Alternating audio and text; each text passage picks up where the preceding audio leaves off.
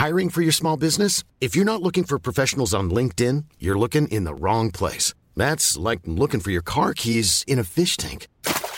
LinkedIn helps you hire professionals you can't find anywhere else, even those who aren't actively searching for a new job but might be open to the perfect role. In a given month, over 70% of LinkedIn users don't even visit other leading job sites. So start looking in the right place. With LinkedIn, you can hire professionals like a professional. Post your free job on linkedin.com/people slash people today.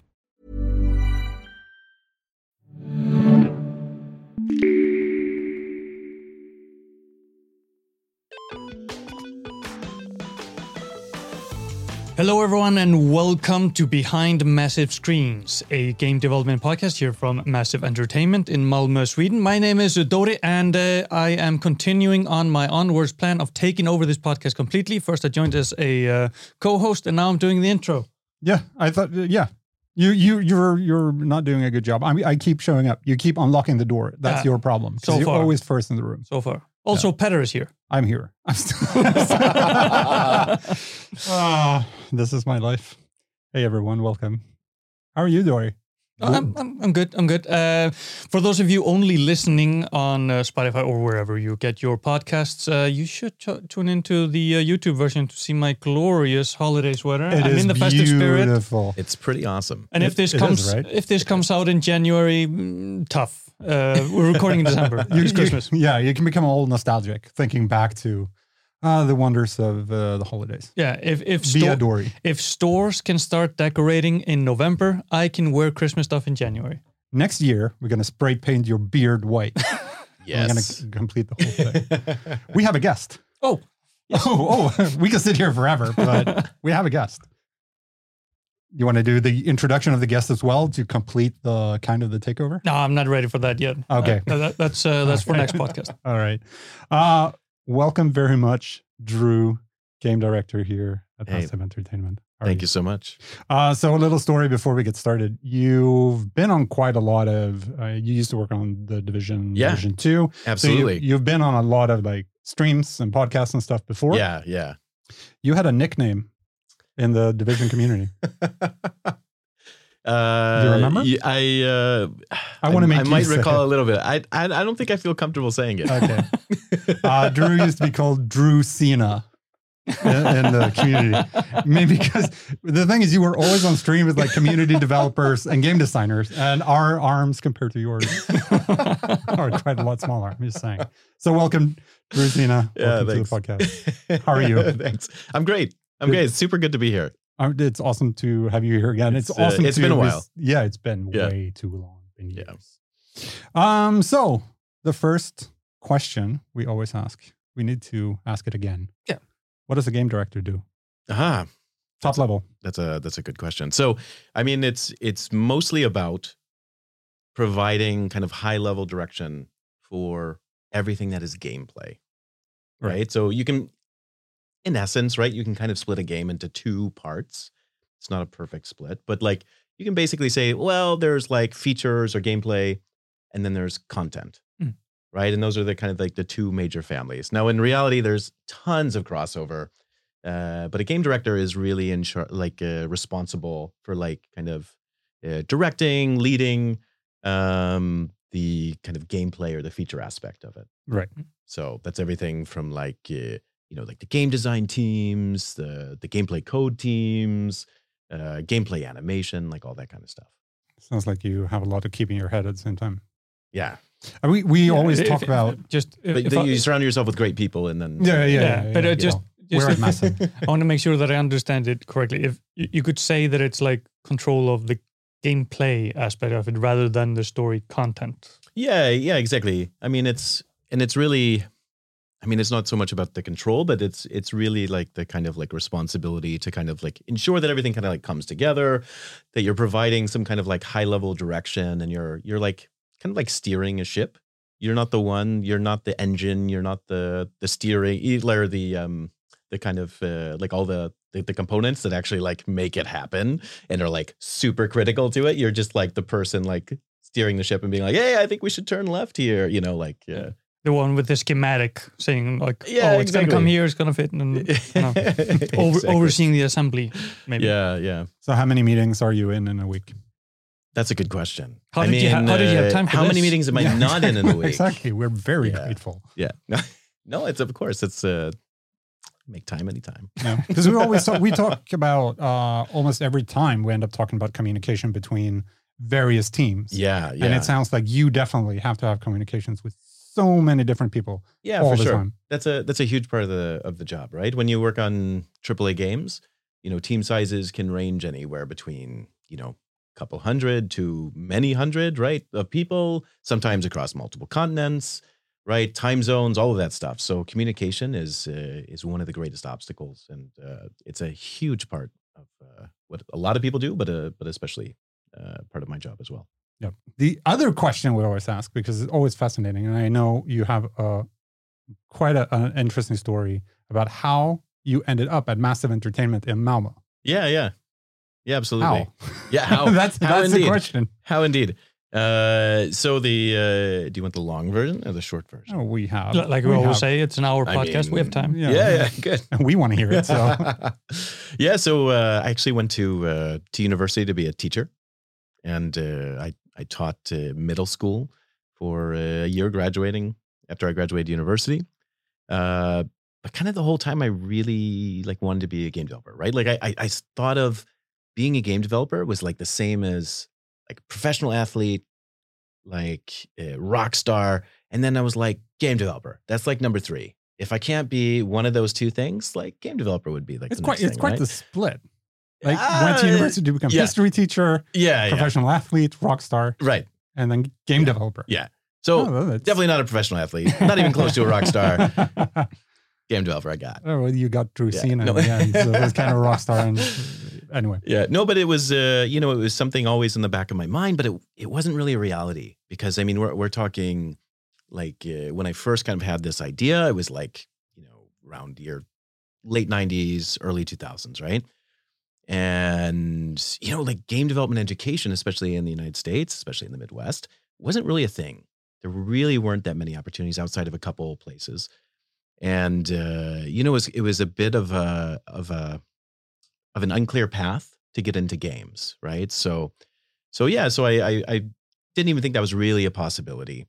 So went to university, you know, was always really into like like coding and like kind of like making games on the side, and then that's actually really when I got into modding as well, and that became kind of an obsession. Uh, and you know, and I just always assumed that that was that would be just something I did on the side, right? Uh, but then I ended up moving to uh, to another place. So I was in Indianapolis, um, and then I moved to Houston, Texas. And Houston, Texas actually had two game developers that were there. And there weren't any game developers in Indianapolis. And uh, I remember uh, my my now wife, but she wasn't my wife at the time, was like, "Hey, you know, you're looking for teaching jobs, but look, there's game developers. I know you want to be a game developer more than anything, right?" And so, uh, so I, I applied, obviously, and um, I kind of like used my modding experience as uh, as like my my my foot into the door, right? And uh, and I remember I'd applied for like a level design position that I probably wasn't very qualified for, really, uh, looking back. But uh, but uh, the the recruiter was like, "Hey, we filled this position already, but would you be interested to come in as uh, for a QC position or QA, uh, as as called in the states?" And uh, and I was like, "Yes."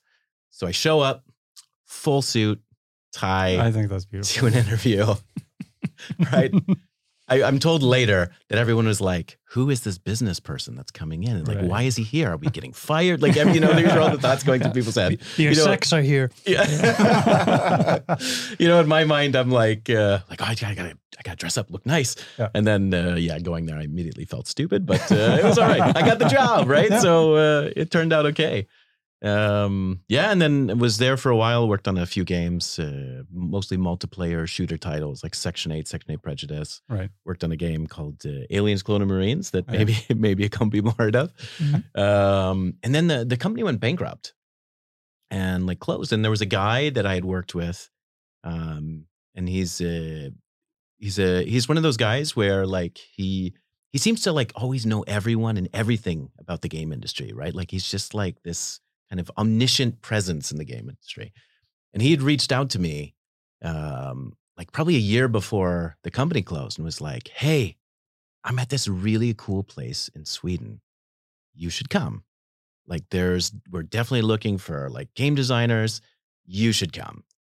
And I was like, well, you know, things are going pretty well. My, my wife just graduated, uh, you know, with her with her with her master's degree, and like, yeah, it's like she just got a job, blah blah blah blah. So like, ah, I think we'll we'll wait it out here. And He's like, well, he's like, I just want to let you know, like, I can't tell you anything about the game, but it's gonna change the world, you know. And I was like, yeah, okay, whatever. Year later, company goes bankrupt, closes the doors, right? And I contact him again and was like, so About that, about that job. Tell me about it. And actually, at that time, he was like, "Well, it's summer." He's like, "We're we're closing down, Yeah. right?" And uh, he's like, "But check out E3." And he didn't say anything more than that, but he's like, "Check out E3." So I check out E3, and of course, this is 2013, Right. and that's the big reveal Of course. of the division. Yeah. And that like blew my mind because I was like, wait, wait, wait, that's the studio making this game, you know? And I was like, oh, I got to do it. Uh, so then I like came for an interview, uh, and uh, yeah, the rest is history. Moved, uh, moved at the beginning of the next year. Yeah. Uh, after all the work permit uh, stuff uh, was sorted in the move, and uh, yeah, it's been a blast. That trailer keeps coming back in these interviews. Yeah. Uh, Frederick Thylander It's was so here good. uh, in so episode good. two, I think, of this Yeah. uh, podcast, and it was the same for him. He saw the trailer and Yeah. like, "Yeah, I'm going there. Yeah, but I got to work on this." Yeah. And it's funny too, because like, I mean, and, and Frederick and I would, we, we still talk about it, but like we would talk about it all the time in like division one and two. Yeah, And, and same with like Ada and, and Matt and, uh, and everyone else. Like we would just constantly talk about that trailer, like, because it was just, it was such a game changer at the time. Yeah. You know? Most definitely. Yeah. But did you? Were you in? You weren't in QC the entire time you were at. No, yeah. So I, I was in QC, uh, like so. I, that's like kind of where I got my my foot in the door. I learned so much. I think I was there for uh, maybe four months or something like that. And it was it was like you know in developer QC, and I think at that time there were only four of us or something like that. So we're a pretty small, tight knit group. Used to play uh, Left 4 Dead every lunch uh, together over LAN. Turn off the lights. Yeah, Mhm. Um, but uh, but yeah, and then I, I actually got in, into uh, community management, which I knew nothing about, other than that I'd seen other community managers on the forums that I was on. Sure. Um, and did that, and like kind of at the same time, I ended up kind of like running a beta, doing some production work with like the gameplay team, handling bug reports, surveys, and like analyzing data and making recommendations, scripting events. I like kind of progressively moved more and more towards like game design. Right. And then at a certain point, it was like, hey, there's a design position open. Like, would you, Drew, be interested in this? Or like, do you want to continue on the path? And of course, I was like, no, I I want to be a game designer. So uh so yeah, that's kind of where I I got my foot in the door there and and then, you know, and I worked on all sorts of systems. And that was like kind of actually the nice thing about working at a smaller studio where I think we were 100 people or something at that time. So it meant uh, I got exposed to all sorts of different systems, got to learn so many different things about, you know, controls, camera systems, scoring systems, progression, and then uh, eventually like AI. Yep. Um, and that was uh, something I was doing the last, you know, couple years or whatever. And in in addition to some of the other things like working on weapons and camera and controls and stuff. And uh, and then that's when I when I came to Massive, you know, I was able to specialize a bit more, and that was kind of like my my major focus on on Division One. Yeah. Now, I, I have to because you, you dropped a name in there that piqued my interest. Yeah. Alien Colonial Marines. yes. Can you? I mean, that must have been early in the life cycle of that development, or the first or second life cycle of that development. Well, well, we actually we we saw it through. Mm. We saw it through. So, um, I mean, it's been so many years, but uh, but basically, right? So, um, I was at a, a studio called Timegate, and we were working with uh, Gearbox to uh, to make the title, and so um, it was a yeah collaborative effort between the two. Um, and then uh, yeah, it was. Uh, I mean, I think I think you always learn a lot on every project you're on, but I think especially that one was uh, such a great learning experience. There was there were just so many opportunities to to get into different things, to also witness completely different ways of working, which of course you see things that you want to take with you later on, and also you know some things that maybe you do differently, Mm. and uh, and you you know you learn equally as valuable lesson from that. It's also a crash course into interesting AI. Speaking about AI, Yeah. watching an alien come to life, Yeah, yeah, watching the Xeno come to life. yeah. Um, but AI, yeah, you worked on AI for the division and the division two. What Yep. what what's it that fascinated you with AI? How come you like kind of wanted to specialize in it? Yeah, that's a good question. I think like I think AI was so interesting in particular because it's such a complex topic, right? Like when I had worked on other systems, you know, you kind of you design a system and you kind of understand where you want it to be in the end. And then once it kind of reaches that point, of course there's always like maybe some small tweaks and improvements or whatever, but you can basically look at it and be like, "Ah, it's done." But with AI you're never done it's it's this this completely iterative process and it's all about prioritization and you know you can kind of have somewhat of an idea of what you want right? Like like high level. But when it comes down to it like the actual implementation it's it's so like it's such a like something that you have to feel. And um yeah and it's just it's so complex. It touches everything. Animation systems tech art um you know you have to you have to know about character art and um, like Animtech and motion planners and Narrative server is- client infrastructure. as well. I guess like how how the yeah, a bit of that they too, are right? Of supposed course. to behave. Yeah. And, uh, So I mean, it's it's uh looking at the first game, for example, the difference between fighting a hyena and fighting yeah, a hunter, yeah, yeah, for example. yeah, for sure. Um, so yeah, it's it's just a I think it's a super fun place to be, and it's also one that's uh, that's pretty technical. Um, especially you know in Snowdrop we have amazing AI tools. Like I I, I um I, I don't want to make this claim because I feel like it's maybe too bold, but uh, but at least at the time it was uh, I think industry leading in terms of the debug tools that we had. Um, you know, we we there were a few GDC talks and stuff uh, that uh, that I had the the pleasure of sharing with, with Bill Dunstan, but also a couple other people like uh, Jonas uh, Gillberg did as well. Um, and uh, yeah, it was you know it was it was stuff that no one else was really doing yet in in that field. Um, so like just being a part of that was uh, super cool.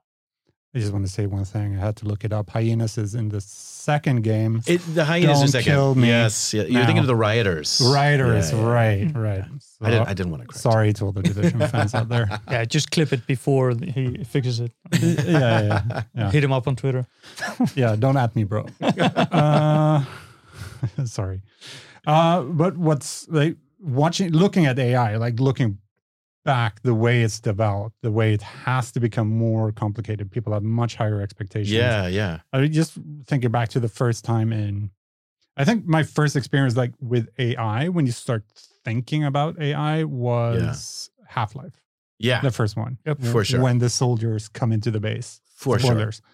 Spoilers. And you're fighting them, and and they start thinking, flanking you, and Yeah, exactly. And they start barking. Like Yeah. barks at the time as well. Like, like grenade out or Yeah. uh, fire in the hole or what they're shouting. And I remember playing it with a friend and we're like, what is going on here? Totally, totally. What is happening? They're Yeah. not just enemies. And then looking at when when stuff get even more complicated, like in Fear, when Fear Yeah. was released. I was gonna say fear. Fear was to me like the defining moment Yeah. of uh, of AI. I mean, that was. I mean, sure, some of it was. Uh, I mean, that same as today.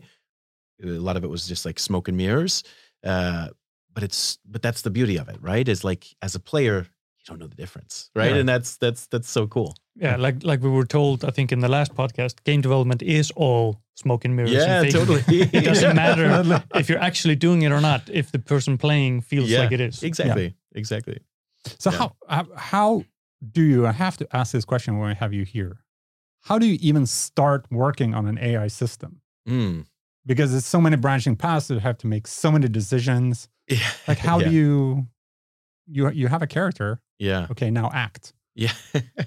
yeah, I mean like I mean the the first thing right is is understanding like what the what the architecture looks like, right? So like we used behavior trees in in Snowdrop. Right. Right? And and you know and then like games like Fear um they used like uh, goal oriented action planner GOAP. Um and there's like a couple other like models as well that that are used. Um but like once you know that, then you can kind of understand how to like think about the problem. And so, you know, behavior tree is basically, you know, if you, you can essentially think of it as like a bunch of like if then statements, Mm. Yep. right? And you just you you start at at square one, and then you you figure out like what is the first thing I need to like figure out if I'm doing or not doing, and then you you just kind of like work from there. But but really, you know, you figure out at a high level what you want to achieve 1st Mhm. before you even begin to like to actually like write that stuff you know and uh and then you think about like okay do you have a detection system? Okay well like what kind of states will there be? Because that's going to inform how you set things up. Uh, what kind of things will you react to? Are there a lot or are there like very few? Will they have like bespoke reactions or like very generic reactions? You know like will they just always play surprise! and stay in place? Or will they like run away from a grenade or maybe they'll like throw it back sometimes or you know like all of those things have a really big impact on on how you set things up so yeah but yeah other than that it's um i mean this is i feel like this is such a cop out but it's it's just like a lot of like hard work and like you know iteration. Yeah, You I know, was you- just about to ask because if one, it has to be a lot of iteration. Considering if one gameplay element changes, the behavior of the enemy could like make zero sense anymore. Yeah, I mean that and that's true. Like you don't like you definitely need to like solidify at least the core. Like with the division, it was like, okay, it was a cover-based shooter. Mhm. But if for some reason at some point in development we were like, we're no longer a cover-based shooter. Wow, that would have had a huge, huge impact on on how everything was created. So it's so it's true. But I mean, that wasn't going to change, right? Because we knew like that was uh, that was a a tentpole, so to speak. Um, but there's there's other things you can do though to kind of like mitigate these things. Like, okay, what if the player has this skill? Well, what if that gets cut and we're replaced with a different skill? Mm. And it's like you what you want to do is you want to build something that's modular enough Mm. that like, you know, it's essentially just like turning off things or like making a small adjustment in one place, not in many places. Right. You know, in in Division 2, I think we shipped with something like 73 different enemy archetypes, Mhm. I think, which was a lot. But the only reason we were able to maintain that is because we used a lot of modularity where a lot of the NPCs were like sharing different components and you could tweak them on like a per NPC level.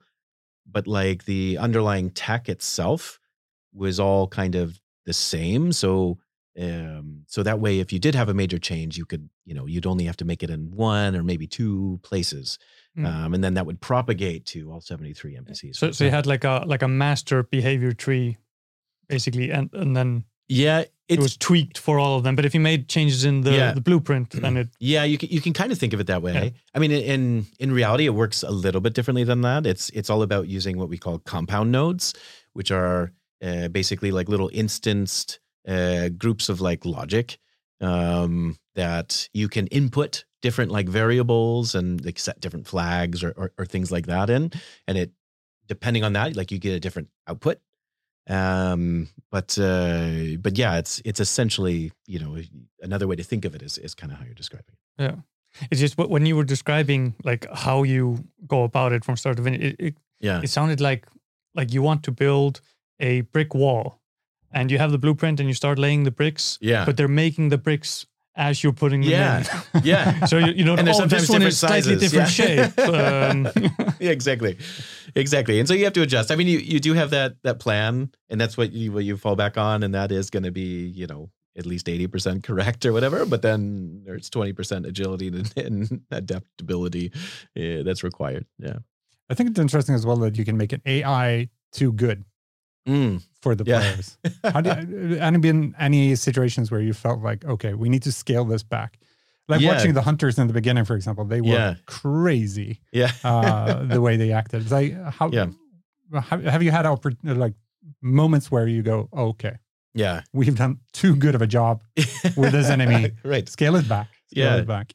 I mean, I, th- I think one of the one of the really important things, right, that that I learned, um, I think, it, like especially like kind of early on, right, was that when you work in AI, it's not about making the smartest AI, right? It's really about making the most fun Hmm. AI, right? Like you're always servicing the game, right? Like the AI isn't there to be like amazing AI; it's there to service whatever the game needs right and and and that's just to kind of create like the most fun possible so in a game like the division of course right the AI is intentionally built to have all sorts of flaws that you can exploit as a player, Hmm. right? Like the grenadiers, before they throw a grenade, they're going to tell you they're going to throw a grenade, and then they're going to expose themselves, and then they're going to be like, "No, but seriously, I'm throwing a grenade. Look, look, look." Uh, throw and you know and of course you can hit them and they drop it on themselves and then they fall to the ground because oh my god there's a grenade right there and then they try to escape and then it blows up and it kills them right and hopefully as a player you're like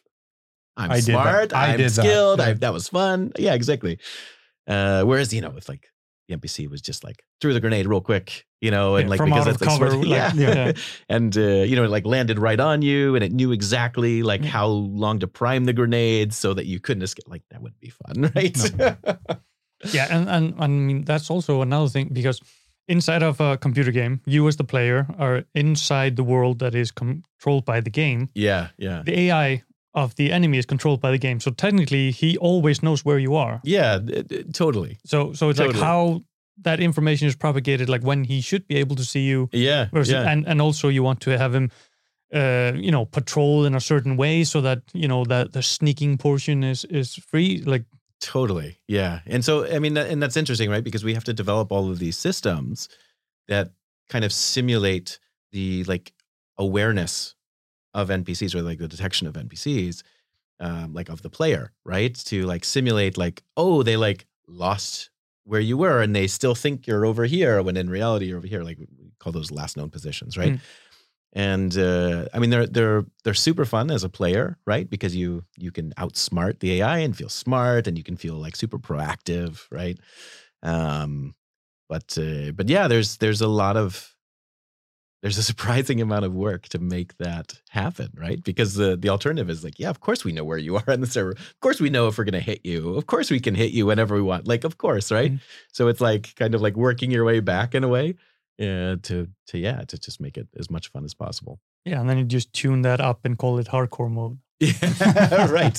Yeah, but then what's what's really interesting with that, right, is if you look at the division with like the legendary NPCs, Yeah. it's like of course like we could we could make them like pinpoint accurate and, and everything and and like you know they they are very accurate. Mhm. Don't get me wrong, uh, but we still needed to have those little windows of opportunity, right? But instead of them being a second or half a second, they were a tenth of a second or something like that. So we were we were really playing with it. But if we removed it completely, then it wouldn't really be very much fun. And then we would be almost asking players to just like suffer and not know how to improve because there's no room. Or like as a player, like the one thing that you can kind of do when it feels hopeless is exploit, right? Mm, because there there's always going to be some kind of like strategy or something that you that you might be able to find where like you know we we hadn't thought of or something was maybe even broken or or just not you know robust enough for us to like solve a, a difficult problem or an edge case or something like that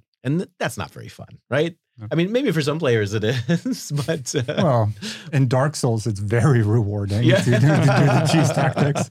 That's how I finished the second game, I think. yeah Um, but um, you wrote an article plugging our website a little bit. Yeah, you yeah. wrote an article about AI and the Yeah. myths, the myths of AI. yes yeah Uh, that's up on massive dot massive.se slash blog. Yeah. Uh, and do a little search for Drew or AI. And and, And you'll and the it. link is Yeah. right in the description somewhere. Right. I keep forgetting we have that. Uh, George, can you write down Uh, please, the, the the link in the timestamp. description? Yeah. Awesome. Done. you don't have to go look for it. Okay, fine. Um, there was one thing about the um, Drew is tearing apart the scenery. Um, Yes. the studio. Uh, one thing I just want to bring up uh, before we leave the, this topic is when Frederick Thylander was here, Yeah. he talked about um, a certain enemy type in the first game yeah. where the backpacks exploded yeah. when you shot at him. yeah. And he blamed the solution yeah. on you, yeah.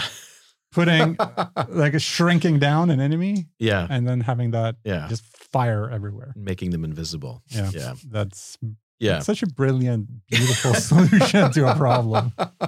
so Speaking of smoke and mirrors and video games. Yeah, exactly. I mean, in in in that case, right? It, it's one of those things where we knew what we wanted, you know, and it was like they have this ammo back, and you know, because video games, uh, you shoot that thing, and it like has that like kind of like popcorn effect and fires bullets everywhere. And we want it to be like a chaos creator, right? But we actually didn't have an ability to fire bullets unless it was like an NPC or a player. Right. So like we couldn't just have like a random object fire bullets. Why? Because like we didn't like our weapon system didn't run on like props, you know? Um and so uh yeah, so the obvious solution then is like, well, we could do the super expensive thing that's going to take forever and like who knows actually like how good it'll be, how much control because then we have to port all these systems to it and everything. It's like or we could spawn a tiny invisible NPC who has terrible accuracy and is like firing all over the place. and uh, yeah, and and I remember putting that in, and and one of our uh, gameplay programmers, uh, Robin, was like, he's like, "You did what?" I explained it again to him, and then he was like, "You know, that's not the worst." and then we shipped with it. So well, I, I love how how especially like AAA video games or video games in general can, can be ex- they're they are extremely complicated projects, Yeah, but yeah. sometimes it's just the easy solutions yeah, totally, that totally. makes the biggest biggest Yeah. effect. yeah, it's brilliant. One thing you started talking about before that we're going to delve into a little bit because if somebody has experience in a crazy modding project, a highly ambitious modding project that you made. What, what are you Uh, no, Sure. you're not putting it in. Yeah, yeah, for sure. my, my Duke Nukem maps I made when I was 16. Highly, highly ambitious level. Um, no, it's you, Drew, obviously. Um, how did you, before we talk about that particular project, you were talking like modding was a way for you to get started yeah, uh, making video games. yeah, totally. How did you like? How did you get into it? When did you? What tools did you use? Yeah. When did you get started? Yeah. I mean, I, I think the first mod tools that I used were Never Nights One. Yeah. And I, I mean, I'd actually toyed around with some mod tools before that, but it was so complicated. Yep. Right. It was like I didn't even know where to begin when I was like looking, you know, at like Half Life, for example, Mhm. like trying to mod that. I was like, I Mm. like, I don't even, like, what am I looking at? Right. Yeah. Um, and, and in those days too, it was really hard to find good resources online, uh, you know, because the internet was, uh, was kind of Sure. I was not actually as much of a actually, thing then, I guess. I was actually thinking about that uh, after we had our meeting. Yeah. We talked about modding tools, and I was I was actually thinking about my Duke Nukem maps. Yeah. I'm trying to understand and remember. Yeah. Like 25 years ago. How did I do this? Yeah. Like, how did I learn without Right. having resources Yeah. everywhere, forums to go to? How did I even Yeah. learn? Is it a README file in the install directory? Yeah. I, I don't understand. I mean, sometimes, I mean, other times it's just, you just play around with it long enough and you learn. sure. And in, in my case for Never Nights One, right, it was, it was so easy to get into. Mhm. But at that time too, there was an amazing community. And so like forums were like the, the place where you could ask questions, Yeah. where you could find other people asking the exact same questions as you. Um, There was also a really nice tool for Neverwinter Nights with the standalone program. yeah. It just had a couple of drop down menus. Yeah. Like, I want to do this. I want the character to go there to a specific Yeah, that's point. right, I that's want to right. spawn an object. yeah. That's and right. you click generate and it would generate the code. Yes. You can just put that in a Yeah, script. the, uh, the the script generator. I think Lilac Soul was. the, yeah, yeah, the yeah. That's the one. Yeah, that yeah. was uh, and that was that helped It was me. to- brilliant. yeah, it was. But, really but that's good. actually I'm that's how I learned Neverwinter script was actually putting in a bunch of things there Right. and being like I because I didn't really understand the context. I understood a little bit because I I you know had done some some coding and everything, but um I wasn't entirely sure about like what functions existed and and what they did and everything and the Right. and the syntax and and doing that I, I learned so much. I remember I think actually like even with uh with kind of the the first big mod that I released, I think if you look at like all the scripts, I bet there's still some portion that will say generated by uh, script generator Lilac Soul Yeah. or whatever. Yeah, like there's probably still some of those in there. Yeah. Um, yeah. But uh, like just like to explain the Aurora uh, modding tools that was was Yeah. called. Yeah. Why it was so easy to work with compared to if you're looking at other modding tools, especially at the time. Because I, I tried Divinity 2, which is kind of similar genre to Neverwinter Yeah. Nights 1. Yeah. And I tried their modding tools, and you're just looking at a black screen, going, "Okay, so quit." I'm out. right. While Aurora Engine was really easy to work with, So easy. Just the way you could place objects, place So uh, easy. environments, everything. Exactly. Yeah, I mean everything was was tile based for the map. Yeah. Right. And and so like and and at the beginning you were basically asked kind of like how big is the map? Okay. And then Um, I don't remember if this is never. So now I'm like getting Neverwinter Nights one and two mixed up.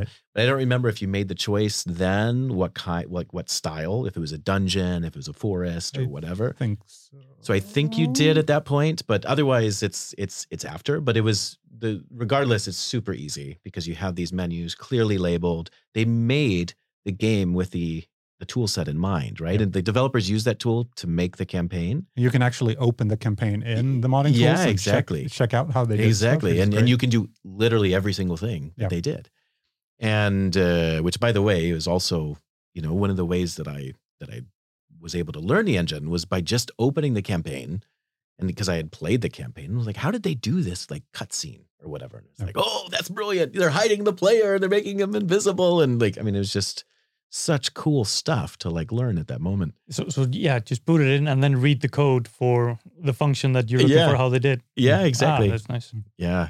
But the but the the just the user friendliness Yep. of that engine. I mean, you could make a map in in in under a minute. I mean, Yep. it wouldn't be a good map, but it would be a map. Yeah. And that is, you know, I don't I still don't think there's an engine today that you can do it that quickly and get in game and, and just like run around in it. Uh, No, it's, it's amazing. I think it's still worth actually investing in if if you're interested in modding, interested in telling stories, and just want Yeah. to make maybe not so much focus on your own gameplay and your own kind of, of Yeah. uh, genre or whatever you want, but a way to tell a story because you have all the the conversation tools, you have Exactly. everything that Yes. you can dream of, and the conversation tools, for example, are really easy to Yeah. work with as well. Yeah. I can get really complicated, um, but it, it's still easy to use. So I think it still might be worth as a beginner to actually take a look Yeah. instead of, hey, I'm downloading Unity and driving myself insane. Maybe pick up Neverwinter Nights on Steam and, and Yeah. get started in the tool Yeah, exactly. because it's still and there are still like multiplayer servers running. Yeah, there are. uh, City of it's still a Arabeth, I think it's pretty called. yeah So, it's still a pretty active community Yeah. and i mean in in these days right it's um i mean i, I moved to never nights 2 uh, kind of exclusively at the end of 2006 Mhm. um and you know and and it's it's a more powerful tool set in a lot of ways. But on the flip side it does actually come at the expense of kind of usability Mhm. right? So no longer can you just like quickly like put out stuff on a grid. It's like okay the exterior areas you're actually like painting terrain. And then interior areas it's like yes it's still tile based but you have to make the tiles match up Right. you know and it's Yeah. just it's Mm. just a little bit extra effort it's not difficult but it but it is a little bit of a, of a learning curve Yeah. um and it's different camera and everything like that so you know the attention to detail is different it's it's higher fidelity Yeah. which also makes it more time consuming and you have to kind of do your own lighting and, and stuff like that Yeah. so going into Neverwinter Nights 2 now yeah and the crazy project you started. yeah Like this is one of the most ambitious modding projects I've heard of. actually. What did you do, Drew? yeah, wait, what did I do? What did you do?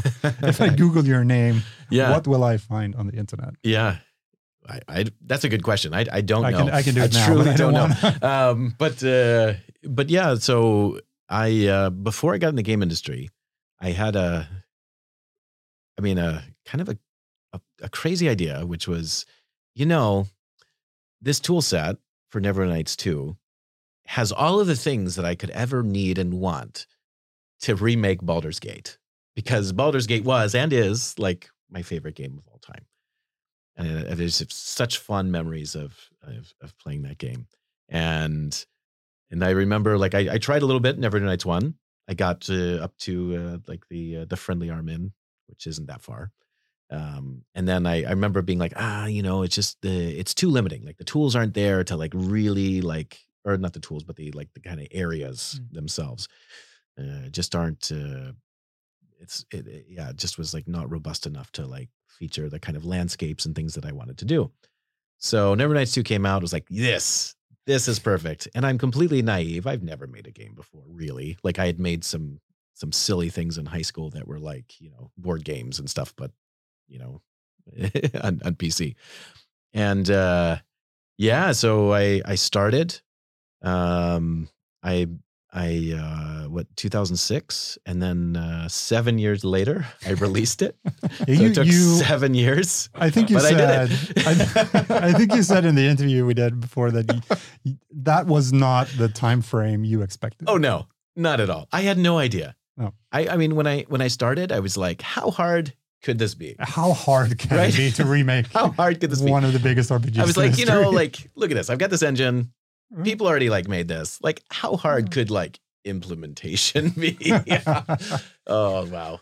Um, so yeah, I, I I fully expected that I would be done in about I think like two years or something like that. Hmm. And I'm I'm pretty sure I told my wife that too. Um, so, that's why she, in the end, like, just get a job in this so you get paid Right. instead of working on this crazy project. yeah. So but but it was really cool right? Because in doing this like I, I learned a ton. And like early on too i i started to learn that there was so much more that i didn't know. Like because i i mean i thought i didn't know a lot but i was like still like learning and i was like oh okay i kind of have like a general feel. I kind of understand how to do this. But then as you really get into it i'm like oh my gosh i have no idea how like all these like pipelines work these workflows you know and there was there were so many things around like just game production that i had just never thought about until i had like really started to get into it. Um and that's actually where like i i worked with a with another person uh, because were like in, in the modding community in general when you're working on a big project there's always like kind of a, a large kind of transient group of people right? They like come and go. They like maybe like contribute a couple things and then they go right? Because no one's paid. It's no one's job. They're doing it because they love it you know and and it's just like passion. And so you know like real life happens people's interests shift or, or whatever right? And they don't have time so they they drop out right? But I was lucky enough to to have a, a person uh, who helped out um, and well helped out. I mean, like co-developed uh, like Baldur's Gate uh, Reloaded, which is the the name of the the remake in Nevernights two. And uh, yeah, and like I think we worked on it for five years uh, together, and there was a lot too that I learned about like just the coordination that you have to do and the communication Hmm. uh, that you have to do, right? Because one person, it's super easy because every everything's here. You write down only what you need to write down because you might forget it. But when it's two people, all of a sudden, you know, you're like, well, I really want this like translation of Baldur's Gate to mean this. Well, that person doesn't know that. Yeah. I need to convey that some way, right? So you need to like figure out how to like talk about it. And then you need to reinforce it. And then you need to talk about when that doesn't align. Maybe actually because, you know, you're you're doing it together, maybe you actually need to compromise. You need to shift. So there's there's so many cool things uh, that you learn along the way. Yeah. And in general, what do you think? If if it's a good place to start, if if you're interested in, Oh, yeah. in game development, we talk a lot about like tips and tricks and where should you get started Yeah. and things with the people who Yeah. Who uh, come to guest us.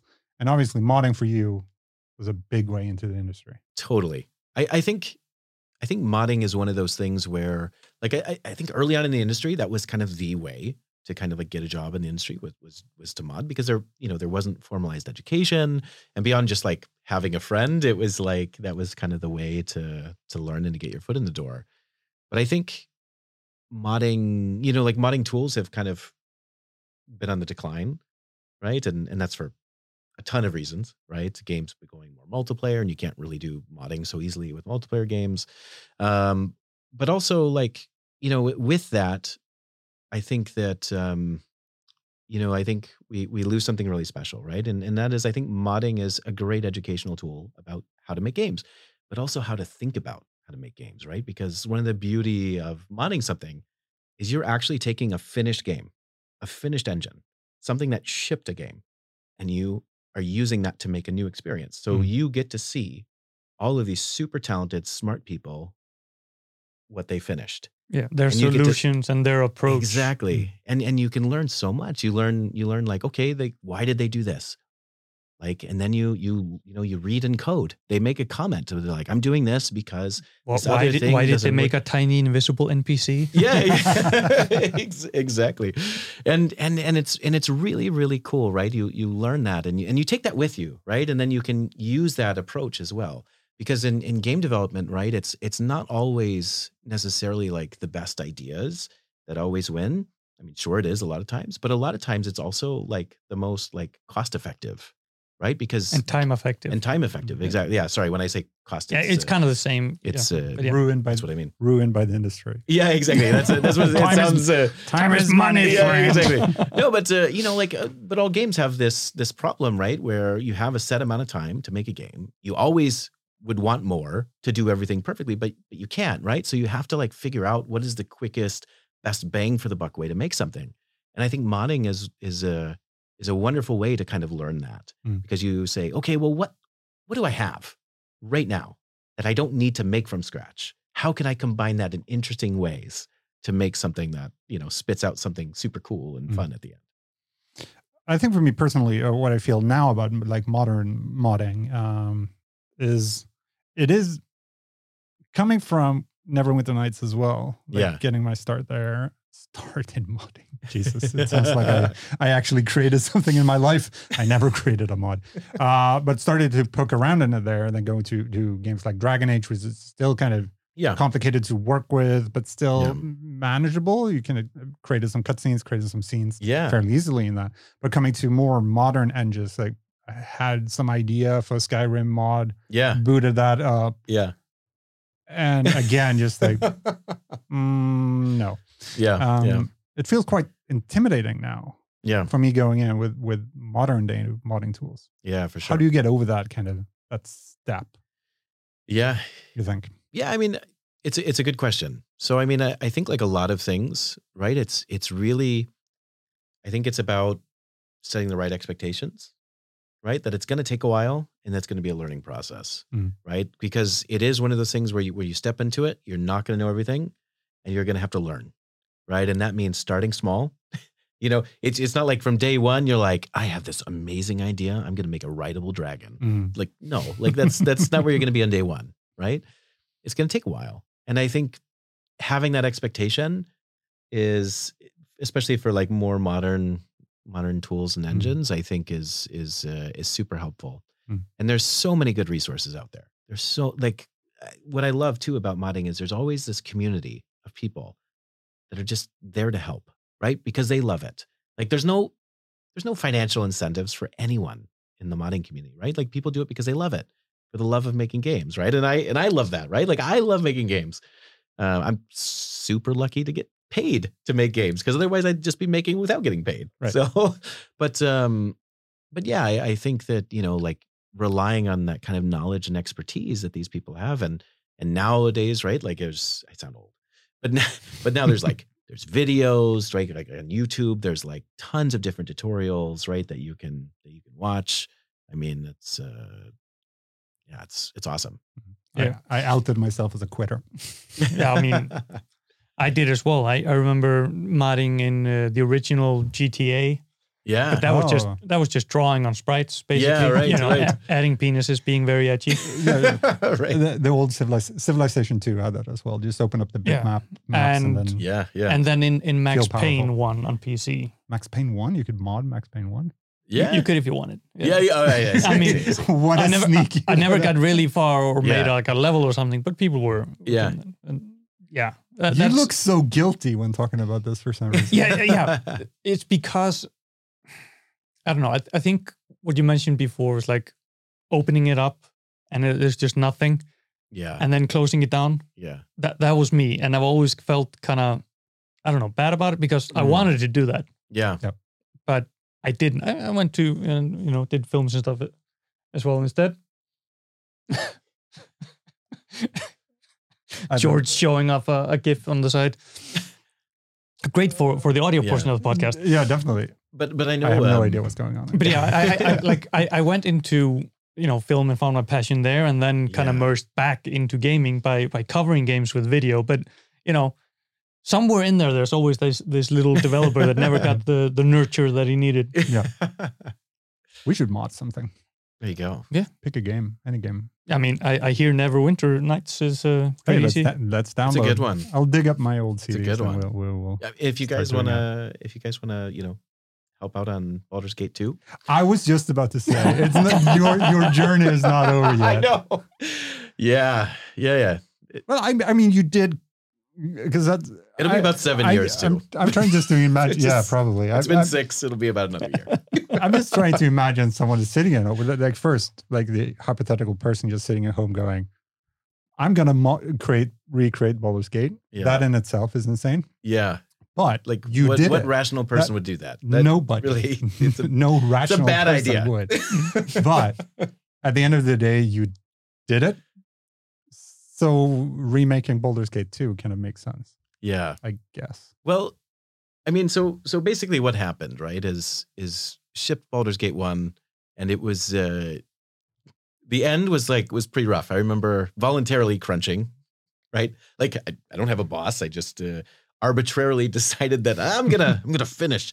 I, I think I did something really stupid, like drank a bunch of five hour energies, and uh, I think I slept four hours in like four days or something, and just like crunched to the very end to like ship this thing.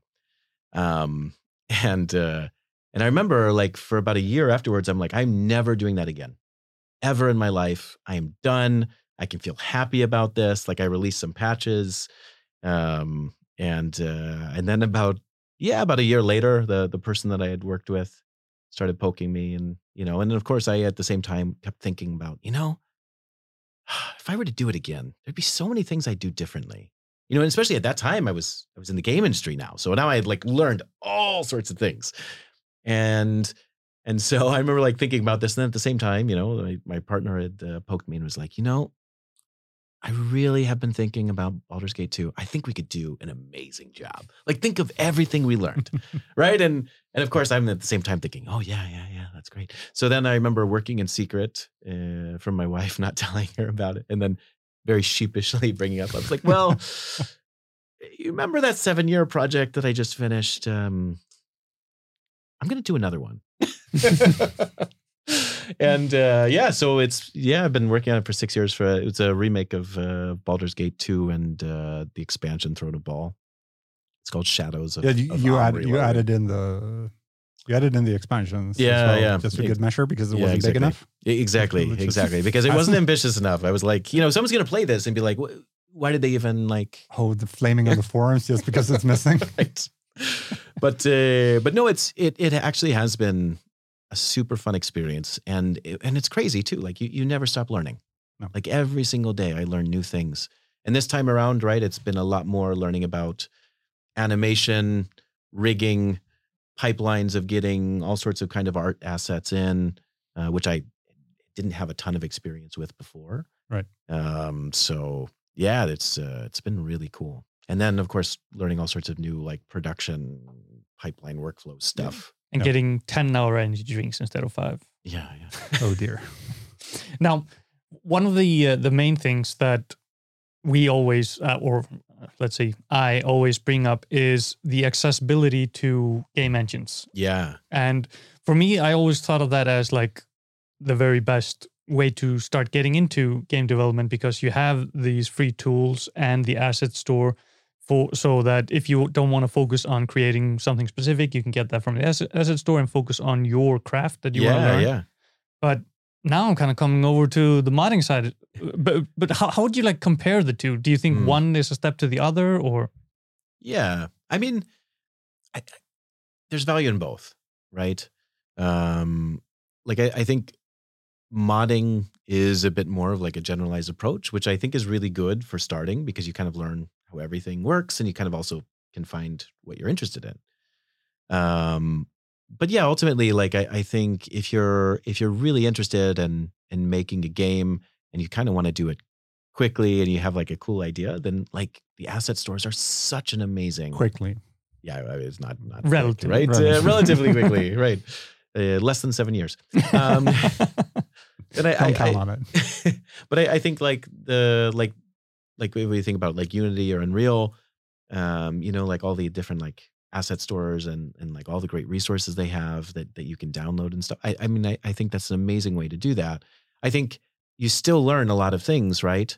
Uh, in doing that, but it is in some ways, right? It is a, a larger barrier of entry because you, I think starting off, you don't even necessarily know what to look for or like how to do things. Whereas I think modding, you're already starting with a finished product you get to see kind of all those things and then you get to kind of like deconstruct the things that you want to deconstruct and it's not you know you're like intentionally breaking it whereas the other thing it doesn't exist and you have to like figure out how to make it you know Yeah.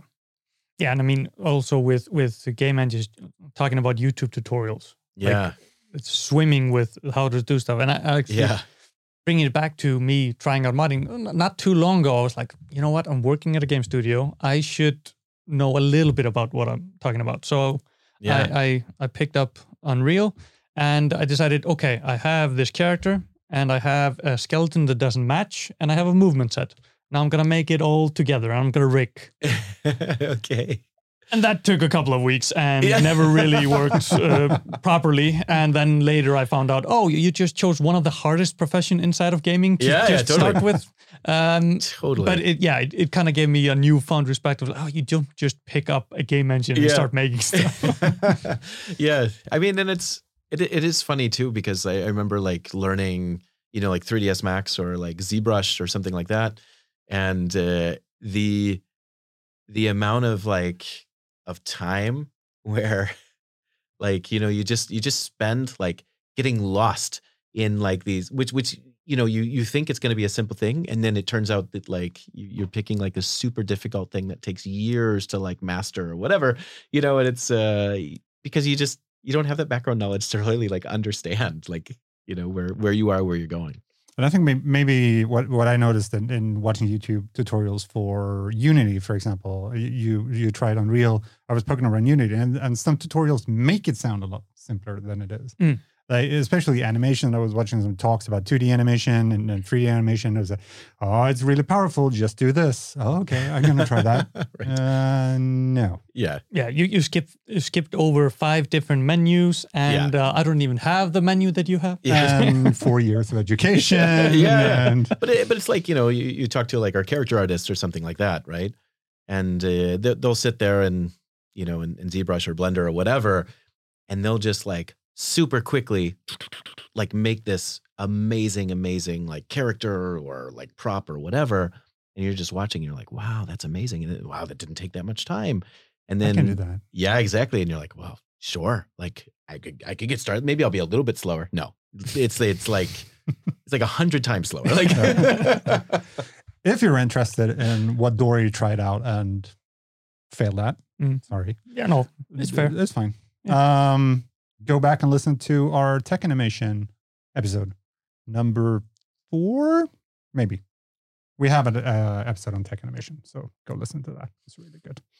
Um, to kind of start wrapping things up when it comes to modding, um, your favorite mod of all time, the most impressive mod you can think of.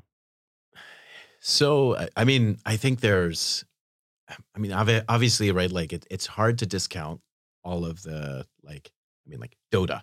Mm. Right? Like, I Yeah. mean, it's like that was a mod. Uh, Counter Strike. like Team Fortress, Counter Strike. I mean, these are it, it's it's kind of mind blowing, right? To because these things are so established now. Uh, but I think not to not to pick one of those. I mean, in the Neverwinter Nights community, right? There were some incredible mods that were made, and there was like one guy in particular uh, named Adam Miller who made some really amazing things in both Never Nights One and Never Nights Two, especially the beginning of Never Nights Two. And I remember he made, I think, as a joke, he made this uh, like I think it was called Loot Hero that was like a Guitar Hero like spoof, but in Neverwinter Nights 2. And like it was just mind blowing that this, you know, the CRPG could be used to make a Guitar Hero game. you know, with the crowd like cheering and like, you know, the notes going by and like having to press the keys. Like, what? How do you do that? Right. And then like you you look and see how clever it is. Um, and then there was like another like card game that he made, I think called Pirate Cards, which again, it was the same thing. I mean, to me, the impressive thing was using an engine that was clearly made to make, you know, like CRPGs, um, and then use it for something completely different. Yeah. You know, that was was mind blowing. Yeah. yeah. Later on, went on to inspire Gwent. Yeah, right.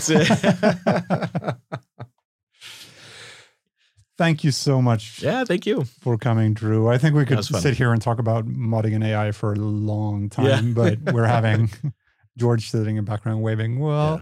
it's getting so Thanks, blame George. Yeah. for cutting this short. But yeah, uh, thank you so much for listening and or watching. And uh, remember to send us an email on behind massive screens at massive.se for uh, any suggestions or tips. Uh, if you want to complain about how he got something wrong about the Division One, uh, go right ahead. But we- we'd prefer if you know that you have a specific discipline within uh, game development that you want to hear more about, or a specific person within Massive as I, well. I really wanted to say something rude about you, but I couldn't think of anything. Yeah, exactly. So send send us an email about how much you like Dory, um, or me, considering he's trying to take over the podcast. um, also, rate and review us on whatever podcast platform you're listening on. like and subscribe. Like and subscribe. That's it. Smash the like button. Bye. Bye.